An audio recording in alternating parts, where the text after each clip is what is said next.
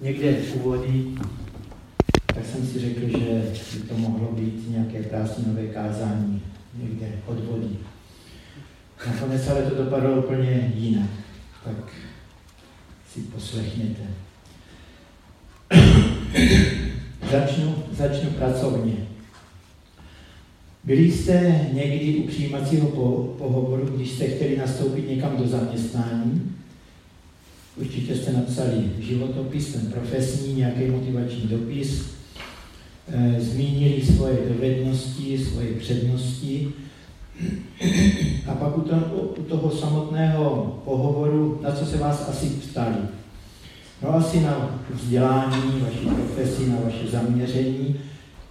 Když jste chtěli do nějaké manažerské profese, tak asi se vás ptali, jak byste řešili to či ono, nebo jak byste vyřešili onu věc, jak byste ji zvládli. A ptali se vás také na to, zda podporujete filozofii té firmy či společnosti, do které chcete nastoupit. Stojíte za tím, s čím společnost obchoduje, jak obchoduje, co nabízí a jakou formou. Tedy zda věříte tomu, že to, co společnost dělá, je dobré, správné, užitečné, můžete se po to nějakým způsobem podepsat. Pokud ano, tak byste byli asi zřejmě perspektivním pracovníkem.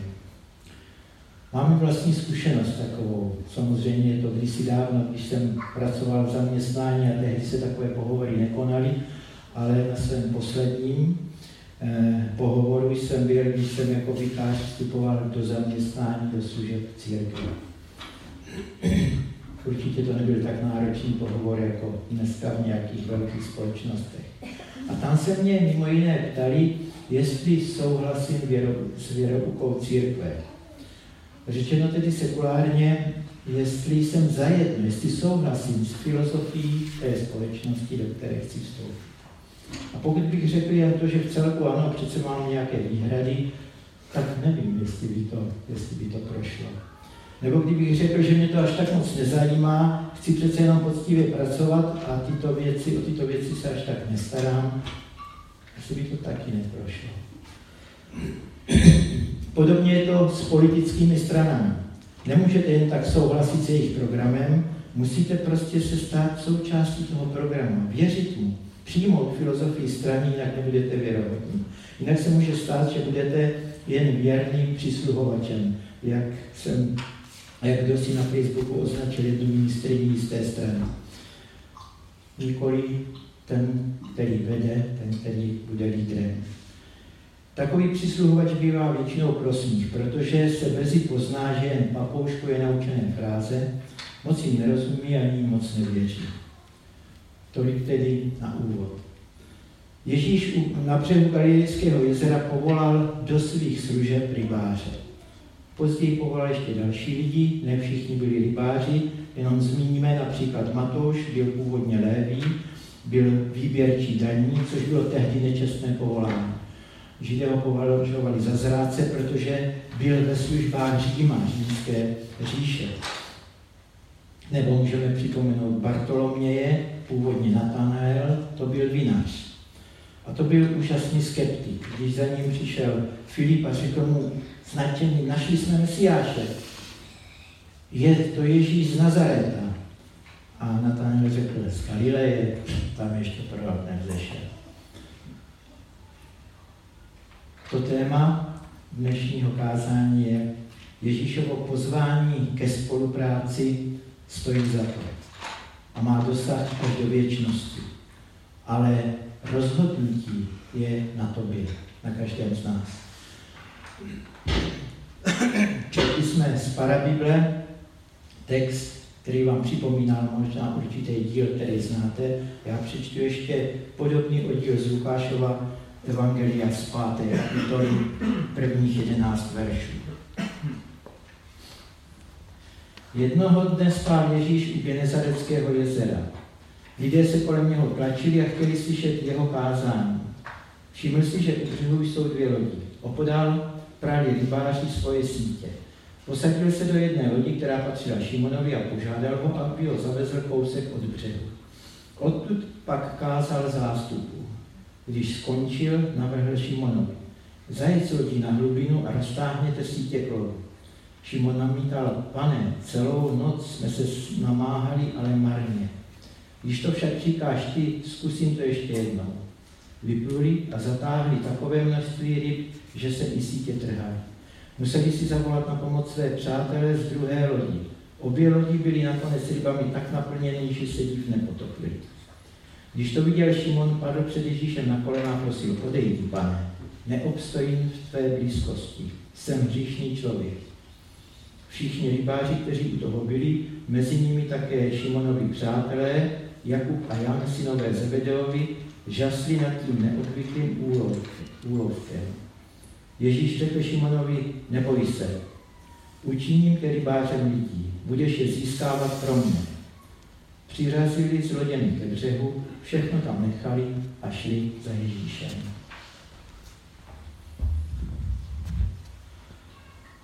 Četli jsme v tom textu o čtyřech rybářích. Byli to dva a dva rodní bratři, Šimon a Ondřej a Jakub a Jan Zebedeovi. A ti se zvedli, na zavolání Ježíše všechno tam nechali a šli za ním. A pokud eh, víme a víte, čtete Biblii, tak i další lidi, který Ježíš povolal, o kterých se v evangelích píše, prostě se zvedli, všeho nechali a šli. Nevzali si nějaký čas na rozmyšlenou, nesnažili se to rozhodnutí nějak oddálit, že si to rozmyslí. Je pravda, že tihle čtyři Ježíše už znali.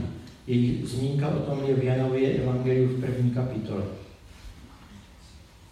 Můžeme se ptát, jak pak se na to tvářil otec Zebedeus nebo spolupracovníci Šimona a Ondřeje, když tak bez, bez rozloučení vypadli z práce a ani po sobě neuklidili.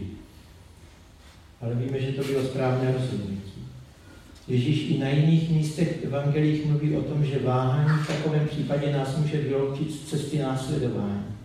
Vzpomeňme jenom na to, jak někteří říkali, ano, budu tě následovat, pane Ježíši, ale nech mě pochovat otce, nech mě se rozloučit s rodinou. A Ježíš na to říká, kdo miluje svého otce, matku, ženu víc, než mne není mne. Nebo vzpomeňme na podobenství o těch lidech pozvaných na hostinu. V Lukášově ve 14. kapitole jeden řekl, koupil jsem pole, stavební pozemek, musím si dobře rozmyslet, jak a co tam postavím a potom přijdu. Druhý řekl, koupil jsem pět párů volů, dneska bychom řekli úžasný, nadupaný supersporták. Přece jasné, že ho musíme vyzkoušet. To nějaký den vezme, pak přijde. A třetí řekl, oženil jsem se. To je přece důvod, že nemohu přijít. Svatba prostě byla drahá, ale po líbánkách určitě přijde. Víme, že se na hostinu nedostal ani jeden z nich. Tito učedníci, o kterých jsme četli, se zvedli a šli. Však se taky na to někdy odvolávali, jak jsou dobří. My jsme opustili všechno a šli jsme za tebou, říkával. Je pozoruhodné a dobré si všimnout a zmínit, že to byl Ježíš, kdo si povolával své učedníky. V tehdejším Izraeli totiž žádný rabín nepovolal svého žáka ze svého vlastního rozhodnutí, ale bylo to právě naopak. Záleželo na žákovi, koho si zvolí za svého učitele. Avšak tady je to Ježíš, kdo zve ke spolupráci. A oni se prostě zvedli a bez otálení šli. Můžeme se ptát možná, jaké byly jejich pohnutky. To samozřejmě nevíme, ale můžeme se zamyslet, jaké by byly možná naše pohnutky v takovém případě. Či jaké jsou dnes naše pohnutky k následování. Možná zjistíme, že to ani s učedníky, ani s námi není úplně tak nejčistší. Začněme u toho zázračného rybolovu. Všimněme si toho, že za jedno ulovení měli tolik ryb, že se lodě málem potopily. Náročné dřiny by se stala v podstatě radost, taková brnkačka jenom. Zeptáme se Ježíše, na kterou stranu hodíme dneska ty sítě a máme vyděláno.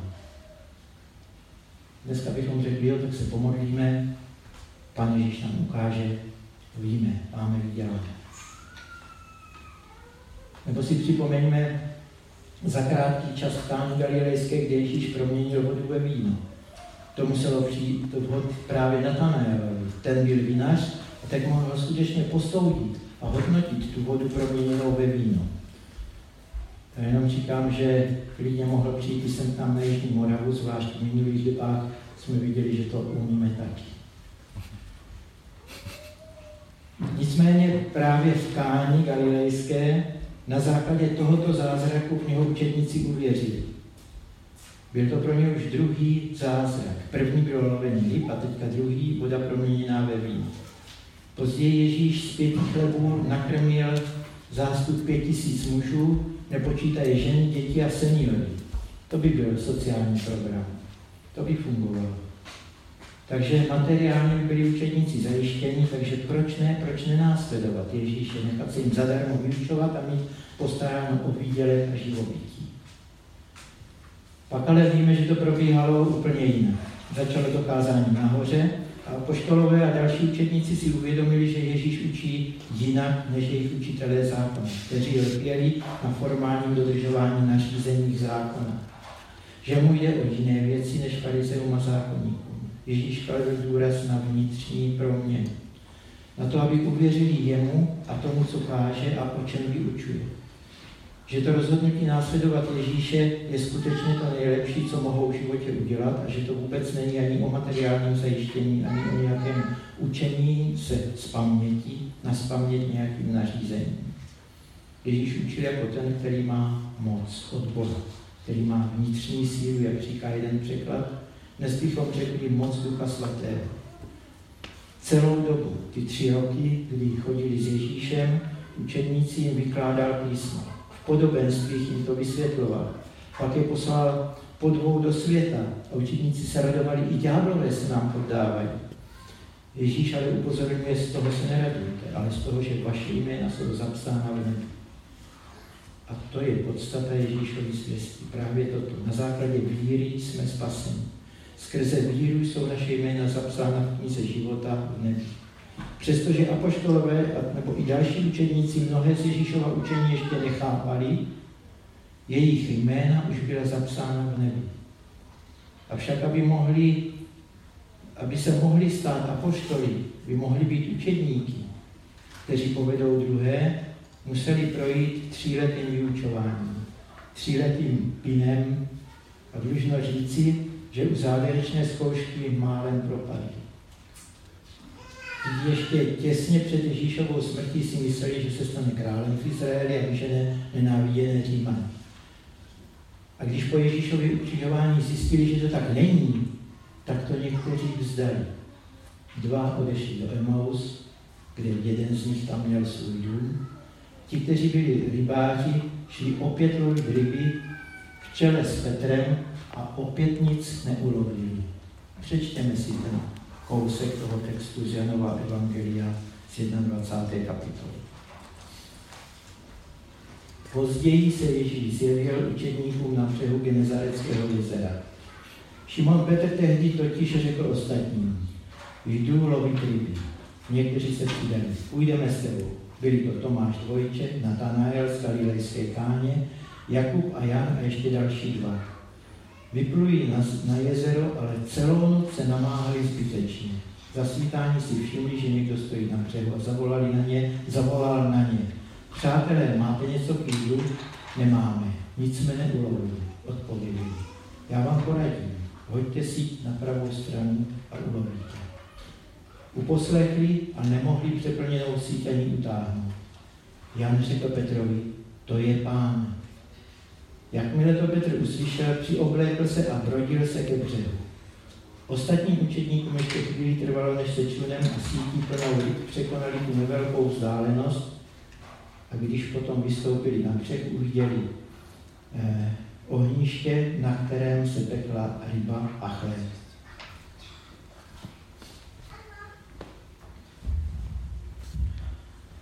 Tím, že, že opět nic neulovili, jim Pán Ježíš připomněl jejich povolání ke službě. Jako by jim říkal, pamatujete si, tehdy před třemi roky to proběhlo úplně stejně. Taky jste nic nemluvili. Já jsem vám řekl, že budete jinými rybáři, budete získávat lidi pro mě. A přestože prošli skvělým vyučováním, nedokázali si rybáři, nedokázali si představit, že by mohli nějak fungovat bez Ježíše. Tak se vrátili ke svému původnímu povolání. Měli za to, že to skutečně sami nezvládnou. Přece potřebujeme nějakého vůdce, nebo alespoň průvodce, který nám řekne, na kterou stranu lodí hodit ty sítě, řečeno obrazně. Jak často to dnes slyšíme v naší společnosti, nemáme vůdce, potřebujeme vůdce. To určitě ano, neodmítám to. Jak to někdy slyšíme i v církvi. Potřebujeme vůdce, jak to někdy slyším, a dřív ještě, když jsem jezdil víc po zborech, tak jak často si nevěděli rady a chtěli ty rady zradit.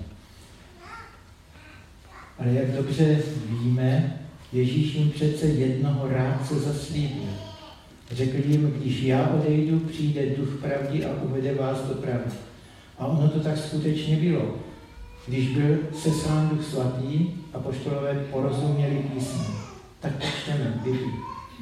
Hlas Ducha Svatého můžeme slyšet a rozumět mu pouze díky tomu, že jsme uvěřili.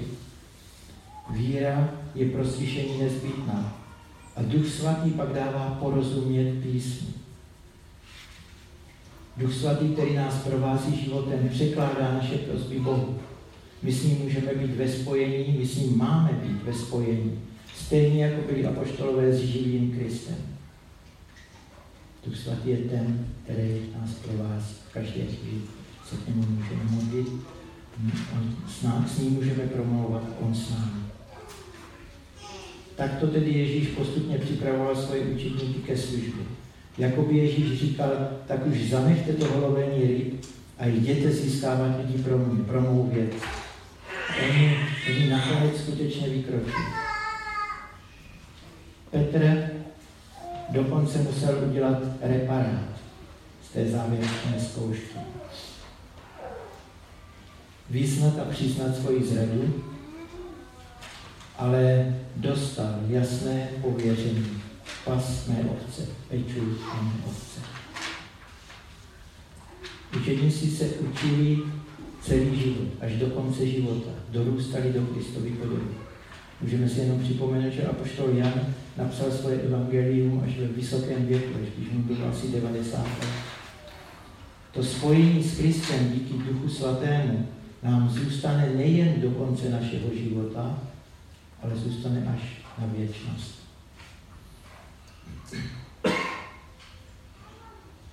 Být v Ježíšově škole znamená učit se až do smrti. Nepočítejte si žádnou penzí, žádným důchodem. Můžeme si klást otázku, jak bychom my obstáli i toho přijímacího pohovoru, o kterém jsem mluvil na začátku, my u Pána Ježíše. Přesto všechno, co možná víme, že bychom nezvládli, nás Pán Ježíš zve ke službě.